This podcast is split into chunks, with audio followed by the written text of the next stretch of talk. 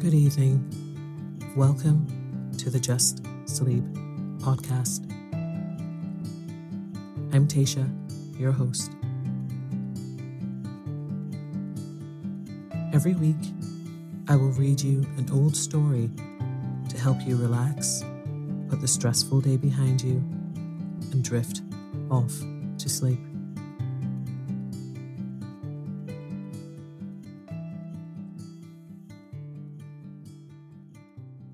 Occasionally, we will run ads in order to cover the costs of the production of the podcast.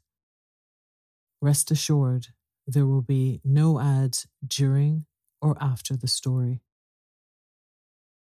If you prefer an ad free and intro free show, you can join Just Sleep Premium. Visit justsleeppodcast.com slash support for more information. I'm Sandra, and I'm just the professional your small business was looking for. But you didn't hire me because you didn't use LinkedIn jobs. LinkedIn has professionals you can't find anywhere else, including those who aren't actively looking for a new job but might be open to the perfect role, like me. In a given month, over 70% of LinkedIn users don't visit other leading job sites. So if you're not looking on LinkedIn, you'll miss out on great candidates like Sandra. Start hiring professionals like a professional. Post your free job on linkedin.com/people today. Quality sleep is essential. That's why the Sleep Number Smart Bed is designed for your ever-evolving sleep needs. Need a bed that's firmer or softer on either side? Helps you sleep at a comfortable temperature? Sleep Number Smart Beds let you individualize your comfort so you sleep better together. JD Power ranks Sleep Number number 1 in customer satisfaction with mattresses purchased in-store. And now save 40% on the Sleep Number limited edition Smart Bed for a limited time. For JD Power 2023 award information, visit jdpower.com/awards. Only at Sleep Number stores or sleepnumber.com. Ready to pop the question? The jewelers at BlueNile.com have got sparkle down to a science with beautiful lab-grown diamonds worthy of your most brilliant moments. Their lab-grown diamonds are independently graded and guaranteed identical to natural diamonds, and they're ready to ship to your door. Go to BlueNile.com and use promo code LISTEN to get $50 off your purchase of $500 or more. That's code LISTEN at BlueNile.com for $50 off. BlueNile.com code LISTEN. Hey, it's Danny Pellegrino from Everything Iconic. Ready to upgrade your style game without blowing your budget? Check out Quince. They've got all the good stuff shirts and polos, activewear, and fine leather goods, all at 50 to 80% less than other high end brands. And the best part? They're all about safe, ethical, and responsible manufacturing. Get that luxury vibe without the luxury price tag. Hit up quince.com slash upgrade for free shipping and 365 day returns on your next order. That's quince.com slash upgrade. Tonight, I will be reading a fairy tale from Grimm's Fairy Tales, collected in the Blue Fairy Book by Andrew Lang. The Brave Little Tailor. So lie down, close your eyes, and let me read you a story. One summer's day, a little tailor sat on his table by the window in the best of spirits and sewed for dear life. As he was sitting thus, a peasant woman came down the street calling out, Good jam to sell, good jam to sell. This sounded sweetly in the tailor's ears. He put his frail little head out of the window and shouted, Up here, my good woman, and you'll find a willing customer. The woman climbed up the three flights of stairs with her heavy basket to the tailor's room, and he made her spread out all the pots in a row before him. He examined them all, lifted them up and smelt them, and said at last, This jam seems good. Weigh me four ounces of it, my good woman. And even if it's a quarter of a pound, I won't stick at it. The woman, who had hoped to find a good market, gave him what he wanted, but went away grumbling wrathfully. Now heaven shall bless this jam for my use, cried the little tailor, and it shall sustain and strengthen me. He fetched some bread out of a cupboard, cut a round off the loaf, and spread the jam on it. That won't taste amiss, he said, but I'll finish that waistcoat first before I take a bite.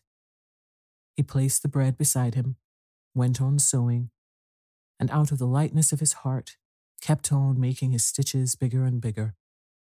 In the meantime, the smell of the sweet jam rose to the ceiling, where heaps of flies were sitting, and attracted them to such an extent that they swarmed onto it in masses. Ha, who invited you? said the tailor, and chased the unwelcome guests away. But the flies, who didn't understand English, refused to let themselves be warned off, and returned again in even greater numbers. At last, the little tailor, losing all patience, reached out of his chimney corner for a duster, and exclaiming, Wait, and I'll give it to you, he beat them mercilessly with it. When he left off, he counted the slain, and no fewer than seven lay dead before him with outstretched legs. What a desperate fellow I am, said he, and was filled with admiration at his own courage. The whole town must know about this. And in great haste, the little tailor cut out a girdle, hemmed it, and embroidered on it in big letters seven at a blow.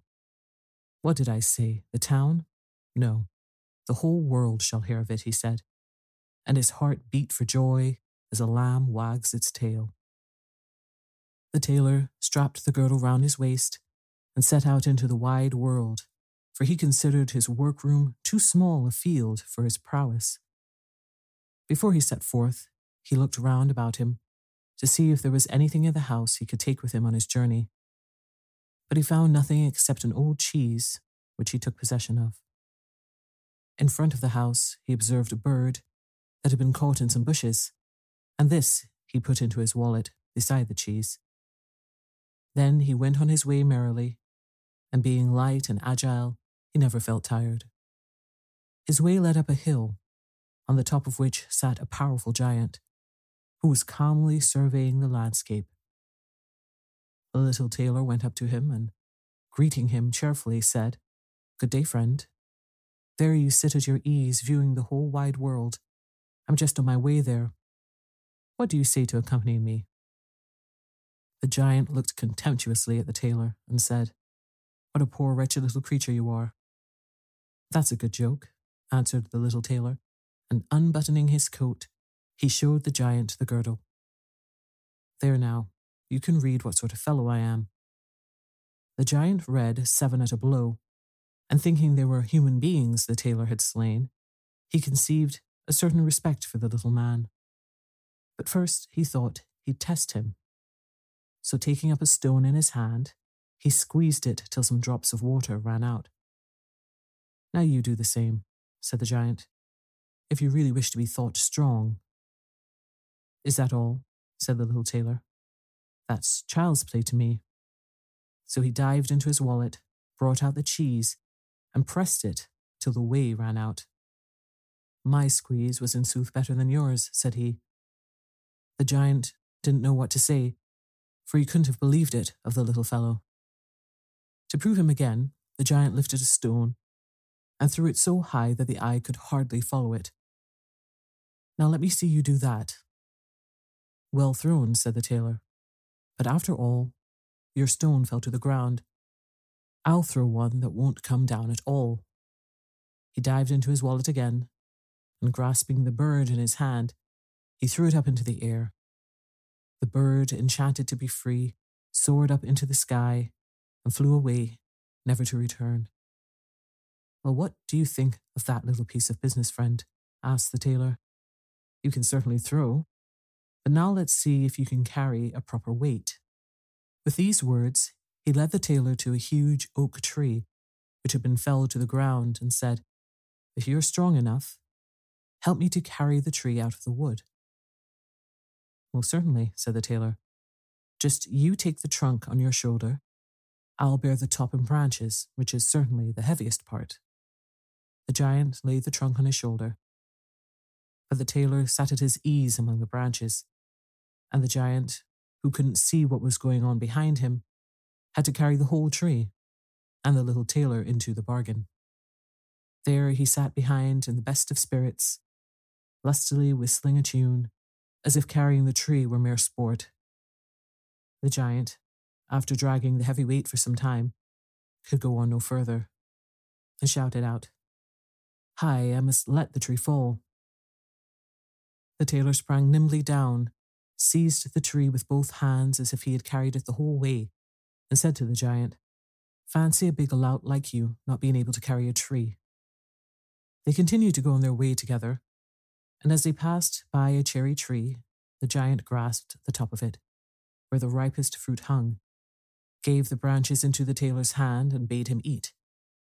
But the little tailor was far too weak to hold the tree down, and when the giant let go the tree, swung back into the air, bearing the little tailor with it. When he had fallen to the ground again without hurting himself, the giant said, What? Do you mean to tell me you haven't the strength to hold down a feeble twig? It wasn't strength that was wanting, replied the tailor. Do you think that would have been anything for a man who has killed seven at a blow? I jumped over the tree because the huntsmen are shooting among the branches near us. Do you do the like if you dare? The giant made an attempt, but couldn't get over the tree, and stuck fast into the branches, so that here too the tailor had the better of him. Well, you're a fine fellow after all, said the giant. Come and spend the night with us in our cave. The little tailor willingly consented to do this, and following his friend, they went on till they reached a cave where several other giants were sitting round a fire, each holding a roast sheep in his hand, of which he was eating. The little tailor looked about him and thought, Yes, there's certainly more room to turn around in here than in my workshop. The giant showed him a bed and bade him lie down and have a good sleep. But the bed was too big for the little tailor, so he couldn't get into it, but crept away into the corner. At midnight, when the giant thought the little tailor was fast asleep, he rose up, and taking his big iron walking stick, he broke the bed in two with a blow, and thought he had made an end of the little grasshopper. At early dawn, the giants went off to the wood, and quite forgot about the little tailor, till all of a sudden they met him trudging along in the most cheerful manner. The giants were terrified at the apparition, and fearful lest he should slay them. They all took to their heels as fast as they could.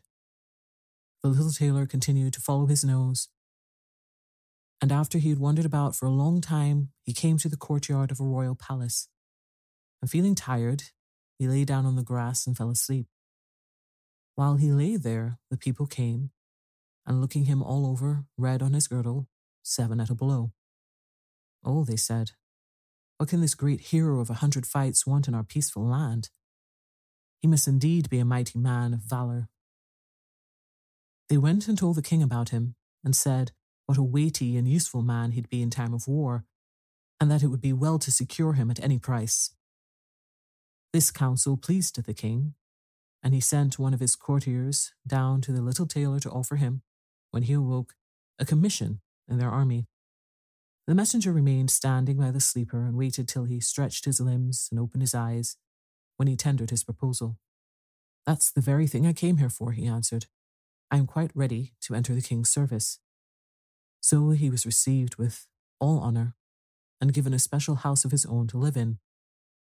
But the other officers resented the success of the little tailor and wished him a thousand miles away. What's to come of it all? they asked each other. If we quarrel with him, he'll let out at us, and at every blow, seven will fall. There'll soon be an end of us. So they resolved to go in a body to the king, all to send in their papers. We are not made, they said, to hold out against a man who kills seven at a blow. The king was grieved at the thought of losing all his faithful servants for the sake of one man, and he wished heartily that he had never set eyes on him, or that he could get rid of him. But he didn't dare to send him away, for he feared he might kill him along with his people and place himself on the throne. He pondered long and deeply over the matter and finally came to a conclusion. He sent to the tailor and told him that, seeing what a great and warlike hero he was, he was about to make him an offer. In a certain wood of his kingdom there dwelled two giants who did much harm.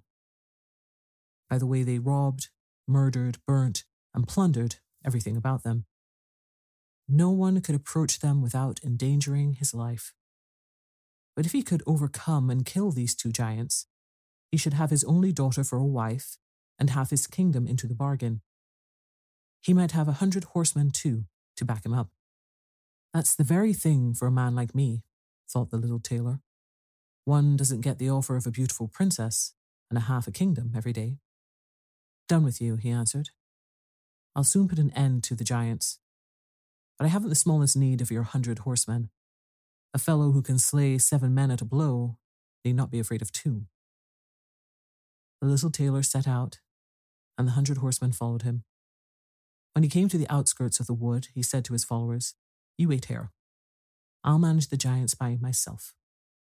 And he went on into the wood, casting his sharp little eyes right and left about him.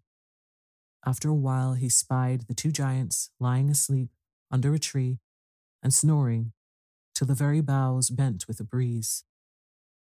The little tailor lost no time in filling his wallet with stones and then climbed up the tree under which they lay. When he got to about the middle of it, he slipped along a branch till he sat just above the sleepers, when he threw down one stone after the other on the nearest giant. The giant felt nothing for a long time, but at last he woke up and, pinching his companion, said, What do you strike me for? I didn't strike you, said the other. You must be dreaming. They both lay down to sleep again, and the tailor threw down a stone on the second giant, who sprang up and cried, What's that for? Why did you throw something at me? I didn't throw anything, growled the first one. They wrangled on for a time, till, as both were tired, they made up the matter and fell asleep again. The little tailor began his game once more and flung the largest stone he could find in his wallet with all his force and hit the first giant on the chest. This is too much of a good thing, he yelled. And springing up like a madman, he knocked his companion against the tree till he trembled. He gave, however, as good as he got, and they became so enraged that they tore up trees and beat each other with them till they both fell dead at once on the ground. Then the little tailor jumped down. It's a mercy, he said, that they didn't root up the tree on which I was perched, or I should have had to jump like a squirrel onto another, which, nimble though I am, would have been no easy job. He drew his sword and gave each of the giants a very fine thrust or two on the breast, and then went to the horsemen and said, The deed is done. I've put an end to the two of them, but I assure you it has been no easy matter for they even tore up trees in their struggle to defend themselves. But all that's of no use against one who slays seven men at a blow. Weren't you wounded? asked the horseman. No fear, answered the tailor. They haven't touched a hair of my head. But the horsemen wouldn't believe him till they rode into the wood and found the giants weltering in their blood, and the trees lying round, torn up by the roots. The little tailor now demanded the promised reward from the king, but he repented his promise and pondered once more how he could get rid of the hero. Before you obtain the hand of my daughter and half my kingdom, he said to him, you must do another deed of valor. A unicorn is running around loose in the wood and doing much mischief. You must first catch it. I am even less afraid of one unicorn than of two giants. Seven at a blow, that's my motto. He took a piece of cord and an axe with him, went out to the wood, and again told the men who'd been sent with him to remain outside. He hadn't to search long, for the unicorn soon passed by, and on perceiving the tailor, dashed straight at him, as if it were going to spike him on the spot. Gently, gently, said he. Not so fast, my friend. And standing still, he waited till the beast was quite near, when he sprang lightly behind a tree. the unicorn ran with all its force against the tree and rammed its horn so firmly into the trunk that it had no strength left to pull it out again, and was thus successfully captured.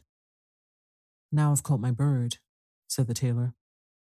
And he came out from behind the tree, placed the cord round its neck first, then struck the horn out of the tree with his axe. And when everything was in order, led the beast before the king. Still, the king didn't want to give him the promised reward and made a third demand. The tailor was to catch a wild boar for him that did a great deal of harm in the wood, and he might have the huntsman to help him. Willingly, said the tailor. That's mere child's play. But he didn't take the huntsmen into the wood with him, and they were well enough pleased to remain behind, for the wild boar had often received them in a manner which did not make them desire its further acquaintance. As soon as the boar perceived the tailor, it ran at him with foaming mouth and gleaming teeth and tried to knock him down. But our alert little friend ran into a chapel that stood near and got out of the window again with a jump. The boar pursued him into the church, but the tailor skipped round to the door and closed it securely. So the raging beast was caught, for it was far too heavy and unwieldy to spring out of the window. The little tailor summoned the huntsmen together that they might see the prisoner with their own eyes. Then the hero betook himself to the king, who was obliged now, whether he liked it or not, to keep his promise and hand him over his daughter and half his kingdom. Had he known that no hero warrior, but only a little tailor, stood before him, it would have gone even more to his heart. So the wedding was celebrated with much splendor and little joy, and the tailor became a king. After a time, the queen heard her husband saying one night in his sleep, My lad, make that waistcoat and patch those trousers, or I'll box your ears. Thus she learned in what rank the young gentleman had been born, and next day she poured forth her woes to her father and begged him to help her to get rid of a husband who was nothing more nor less than a tailor. The king comforted her and said, Leave your bedroom door open tonight. My servants shall stand outside, and when your husband is fast asleep, they shall enter, bind him fast, and carry him onto a ship which shall sail away out into the wide ocean.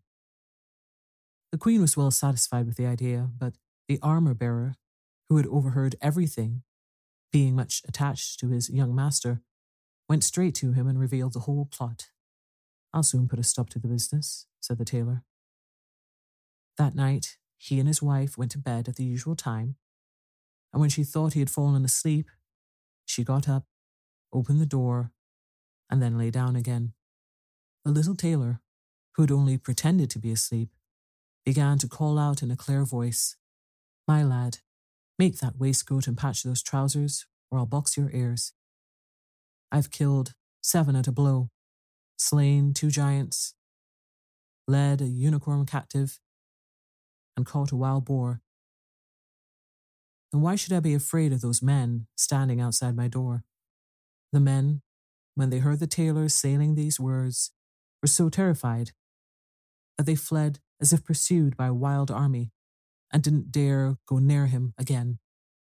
So the little tailor was and remained a king all the days of his life. Good night.